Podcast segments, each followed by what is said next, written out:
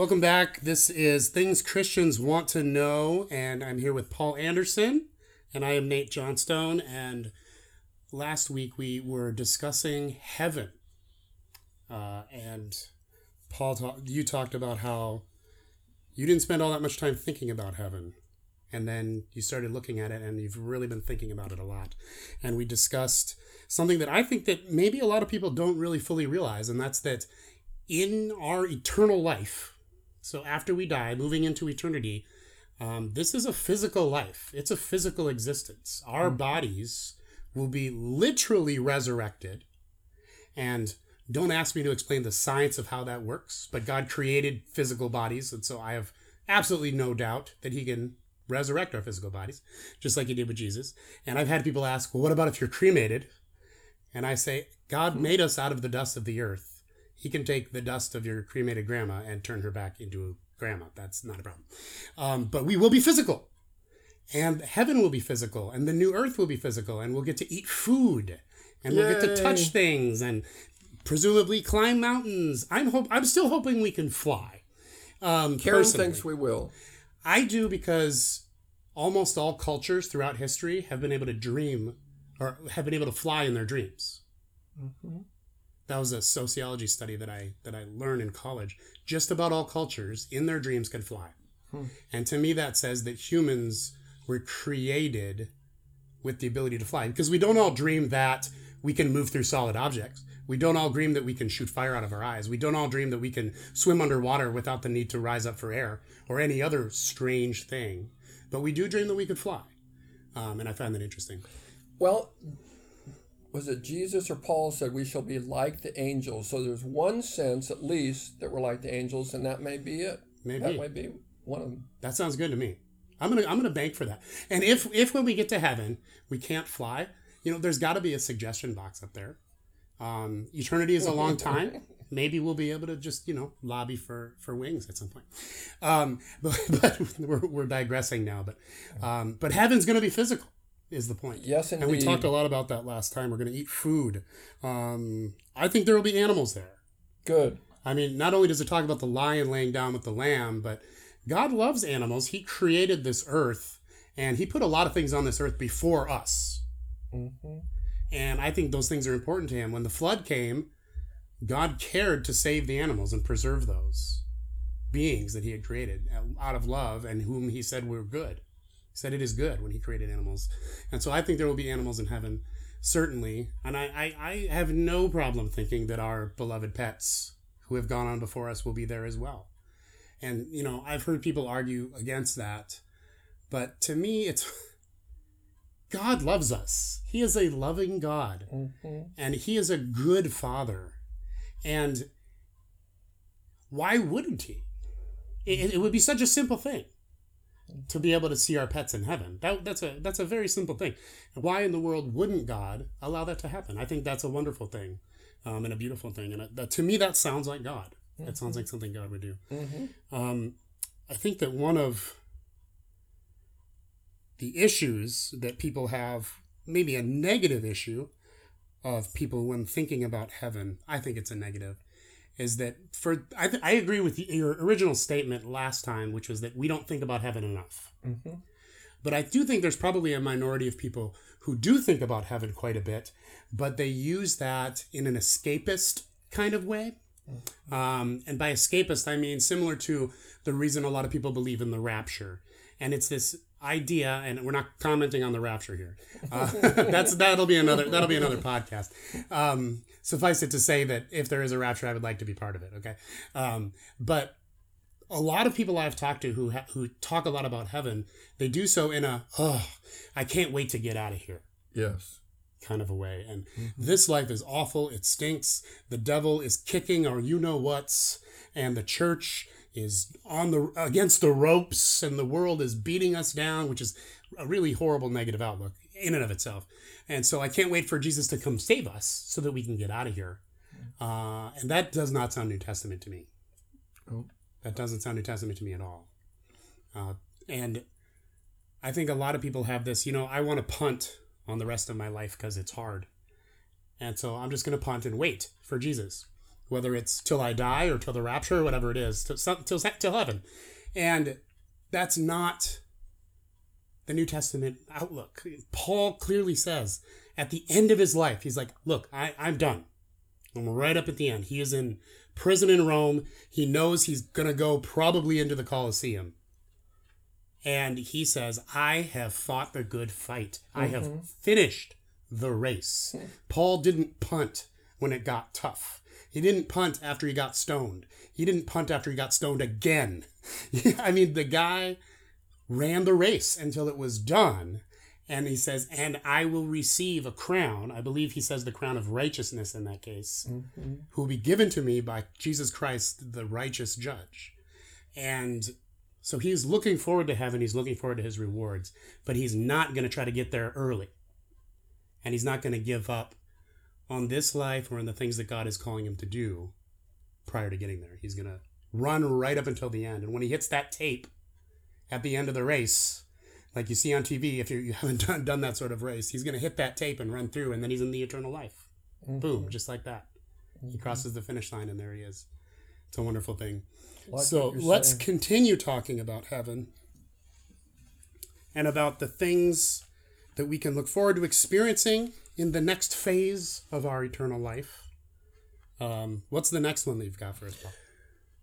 Last week we started with Revelation 21, and I read, Then I saw a new heaven and a new earth, for the first heaven and the first earth had passed away, and the sea was no more. So we talked about this new earth, God coming down to us. Second thing, and I'm putting them all with an R. The first one is recreation, the second is romance. Hmm. Everyone likes romance, right? Yes. And I saw the holy city, New Jerusalem, coming down out of heaven from God, prepared as a bride adorned for her husband. Picture the bride. Picture the sense of intimacy, the intimacy that's going to take them into a lifetime of loving one another. Physical, mm-hmm. physical to the max. And here is God talking, when he talks about the new earth, talking about a wedding, talking mm-hmm. about a bride. So there's going to be a wedding that takes us in to this relationship with Jesus for an eternity. Sex is a human picture of God's love for his people and the love of Jesus for the bride. Think of that. Something as physical as sex, and it's a picture that God wants to put in our minds about what's going to happen in the new earth. Now, I don't know how that will play out as we relate to Jesus, but there's going to be intimacy mm-hmm. and it's going to be powerfully intimate. Mm-hmm. Because when you see a bride, that's one of the things that you're going to think about. You're going to think about that intimacy. And it started with a walk and it's going to end with a wedding. The book does, but then it propels us into eternity, into relationship with Jesus. Talk about physical. Yeah, very interesting. That's a, I think for a lot of people, that's and I'm including myself and a lot of people here, it's a little tough to get my mind around that. I, I the, the, the metaphor of the bride of Christ, mm-hmm. I think, is a little tougher for guys maybe to grasp onto, um, just because of our gender. Sure. Um, and I think that's obvious. But um, thinking of the bride of Christ, you know, in a metaphorical sense, sure. But the idea that marriage itself, at least in part, was I think invented. Well, was obviously invented by God marriage, sex, all invented by God, but for the purpose of foreshadowing the life to come mm-hmm. and foreshadowing the concept of the church being the bride of Christ. So you're not the bride of Christ. I'm not the bride of Christ, but we collectively, mm-hmm. as followers of Jesus, are lovers of Jesus, and and we'll be the bride of Jesus. And I think that's a beautiful thing, and I, I love talking about that when I do weddings uh, and Pastor Gary Gilbertson, who did our wedding, and you, Paul, did actually the worship at our wedding. Um, you know, they've talked about that, which I, I really enjoy that. But when you really think about it, it is tough to get your mind around mm-hmm. what that exactly means. But I think you touched on it that it's the intimacy. we've got a passionate God. Satan didn't invent sex. Satan hates sex, Yeah. and so he dehumanizes it. God loves sex as a picture for for our relationship with him. So there's definitely something wonderfully passionate Mhm. about God that we are going to experience for eternity. Eternity is a very long time. That's a long time. It's like a honeymoon. Yeah. I don't know That how long. doesn't end. I don't know how long the honeymoon phase is going to last, but it appears to last a really long time. Yep. I mean, that's pretty much all the Bible talks about is the honeymoon phase. Um, I, I'm thinking about my own life, and if I've, you know, because often in our relationship with God here on earth, I think we see tastes of what we'll see in the future for eternity. Because as Paul says, we see in part, we prophesy in part, then we'll know fully, you know, as we're fully known. And I think we see in part now. And there have been times when I w- I've been in worship or in prayer, and I've kind of felt that intimacy mm-hmm. that real close uh, passionate connection with jesus where it's almost an out of body experience i've never done drugs so i can't compare it uh, to drugs but I, I others have compared it to to other kinds of narcotics and whatnot but this almost out of body experience there have been times where honestly in worship or in prayer i have felt like I was somewhere else, or I didn't care where I was, or, or something. And it was really intimate. Just that, I don't know what other word to use other than intimate. And when I think back on those times, this whole idea of being the bride of Christ actually makes a little more sense to me. Yeah. Because I do think I have experienced, again, we see in part, you know, we know in part now, see through a glass, a glass darkly. But I think maybe I have experienced a little bit of of what it would be like, or at least it helps me think about and imagine what it might be like. I like the word intimate. I also like the word passionate. Mm-hmm. Passionate sounds physical. Yes. And I find myself sometimes these days so full of thanks for what God's doing in me and somehow through me and the life that He's allowed me to have. And I say over and over again, I love you. I love you. I love you. I love you. And we'll be drawn to Him for all eternity. Mm-hmm. It's interesting to think about because I think as even though we have been created to be eternal beings moving forward, in the sense that once we're in Christ, we will never not exist. That's difficult to conceive of because there was a time when we didn't exist in the past. Unlike God, who will never not exist in the future, but has also never not existed in the past.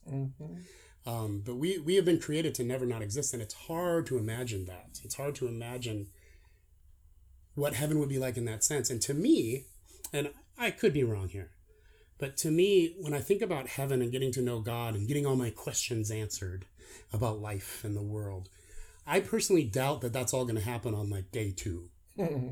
You know, I think, I, I also don't think we will have a 100% perfect relationship with God on day two. I think that we, personally, I think that we will continue where we left off in this life. Now we're without sin, so it'll be so much easier because our own selfishness really gets in the way of our relationship with God um, a lot. And without that, I think we'll be able to just continue to grow closer and closer and closer and build that intimacy and grow in that passion for a hundred years, a thousand years, 10,000 years. And 10,000 years later, we can look back and say, wow, I'm so much closer to God than I was when I first got here 10,000 years ago. And yet another 10,000 years will go by and we'll be that much closer. So I think that eternity isn't going to be something that happens to us immediately. Mm-hmm. We automatically have mm-hmm. 100% knowledge of God and mm-hmm. understanding. I personally think that that is going to continue to grow because when I look at God, I see a God of growth and a God of creativity and a like God of change. And that's who He is, and that's how He created the earth. Mm-hmm. And I think that that's what our eternity is going to look like, that we're going to continue to grow in knowledge and understanding and in intimacy and in passion with the Lord.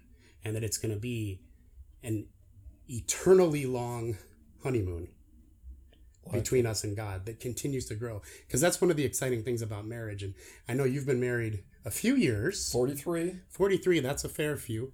Um, Sarah and I will be, will hit 20 in May. Good. And, which is scary to think about. We were children, for those of you listening who don't know how old I am. We, we It was an arranged marriage. We, we were, you know, single digit age. No. Um, but it'll be almost 20 years. And with each passing year, we get to know each other better. Mm-hmm. And if we work on it, the marriage gets better, the relationship gets better, the knowledge and understanding gets better, the intimacy gets better, the passion gets better Mm-hmm. if we work on it. And that's what I see happening with our marriage between the bride and the lamb in the future, Yeah. is that it keeps getting better. And as I talk to people who've been married a very long time, like Phil and Margaret Ludio, um, who just celebrated their 70th. 70th wedding Mhm. anniversary, 70 years. That's what they have always said too. Mm-hmm. That if you stay humble and keep humbling yourself before the Lord and each other, um, and if you keep really working on it, that it keeps getting better.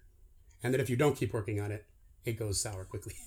And when you're with them, you can see You it. can see it. They're the cutest couple, I think, in the history of couples. Yes. I mean, I never met Adam and Eve. Maybe they were really cute, but Phil and Margaret Ludio are the cutest couple I've ever known. That's for sure. Yep. So we talked about recreation.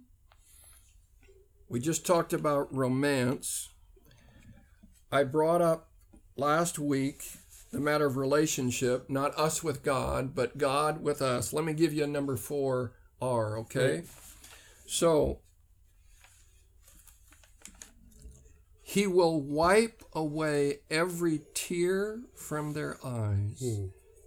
and death shall be no more. Neither shall there be mourning, nor crying, nor pain any more, for the former things have passed away. You know what the fourth R is? Relief. Relief. Relief. Relief of suffering. Relief of all kinds of pain the pain of separation, the pain of rejection, the pain, the physical pain. It all goes when we're in the new earth. I think of a friend from North Heights, Steve Tenney, whose son, at the age of 19, developed overnight a strange, incurable disease, and he was gone within days. Mm. They couldn't even say goodbye to him. Horrible. They celebrated his 20th birthday without him. Mhm. And as we would work out at the North Heights gym, I said, How does it feel, Steve? He said, It's almost unbearable Mhm. without my son. And I can only look forward to the new earth, the new heaven. And so pain has caused him to look ahead to that beautiful tomorrow that I started with last week when I said that the more we look toward tomorrow, the better we can deal with today. Well, he had a terrible today when he lost his son. And so now he's looking forward to the reunion. That's going to be something Mhm. when he's reunited with his son. That is that is it's really comforting and compelling to think about that. The wiping away of every tear.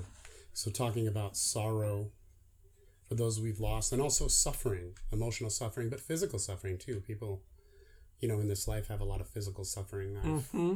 I've certainly had a lot of physical suffering and illness and at some point in this podcast I'll share my, my testimony about that, but um, I can relate Yeah. to looking forward to relief. I have chronic pain in multiple ways every single day, Mm, and I look forward to not having that. mm. that sounds really good. It does, doesn't It it? sounds really good to not have that pain. It sounds really good to not have the sorrow of missing those who have gone before us. My Mhm. my father, you know, has lost both of his parents. My mother's lost both of both of her parents. Um, and many people lose parents, and as you just you know said, unfortunately, some people lose children, which has to be the worst Mm. thing I can imagine as a father of Mm. three myself. and to know that all those who mourn will be comforted hmm um, is a huge relief, like you say. It's a huge relief, and it helps us to look forward. It helps us to put this life in perspective and look forward and realize that, yes, I miss them now, but this is a very short, finite period of my life. Yes. For the eternity of my life, which is just a few short years away. No matter how old we are now, it's a few short years away. and for that time, I'll be with that person again. Um, that brings a lot of comfort. We expect to bury our parents. Very sad. It was hard to lose my dad. He was too young, 77. That was tough. But we expect to. We don't expect to bury our children. Mm-hmm. Steve buried his son. Terribly, almost unbearable. And so he's got a forward look that we all need, regardless of what we've gone through. All of us go through. Life is harder than I thought it was going to be, tougher. We have Mhm. something to look forward to relief, no mourning, no crying, no pain.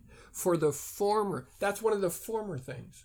Right. Pain is a former thing when we get to heaven That sounds good. when heaven comes to us. It's a wonderful thing. I'll give you one more here. So we've got recreation, we've got romance, we've got relationship. I just gave you refreshment. I mean, I gave you relief, and I tipped you off now to what the next one is. To him who is thirsty, a reading from Revelation 21, verse 5. To him who is thirsty, I will give from the spring of the water of life without payment. So, thirst, it creates desire, and in heaven, no desire goes unfulfilled, Mm. including a desire for water, I guess. Including my desire to fly, maybe. Maybe so. If you have a desire in heaven to fly, I think you can fly. Yeah. That sounds I'm to me that sounds right. And you know, God's mandate to Adam and Eve to fill the earth and subdue it. Um, I think technology is a part of that. I think expanding our knowledge and learning how to steward and subdue the earth, technology is a part of that mandate. And I, a lot of people think of heaven as like Amish town, like we're gonna leave behind any technology and move into heaven, where there's no street lamps because God is our light, and it does say that, but it doesn't say there won't be technology of any kind. And so maybe if uh, if we don't originally fly, maybe after a few thousand years, someone will invent a cool way to let me do that. Okay. Could be. As I see it, heaven is a place where nothing goes unresolved. Questions have answers, needs are satisfied, desires are granted. Few things are as basic as water, and God didn't invent some new way to satisfy thirst. I think water will do just fine. H2O. So a lot of good things to look forward to in heaven. Oh my. A lot of good things. Yeah. And uh, next week we'll talk about some more of those good things.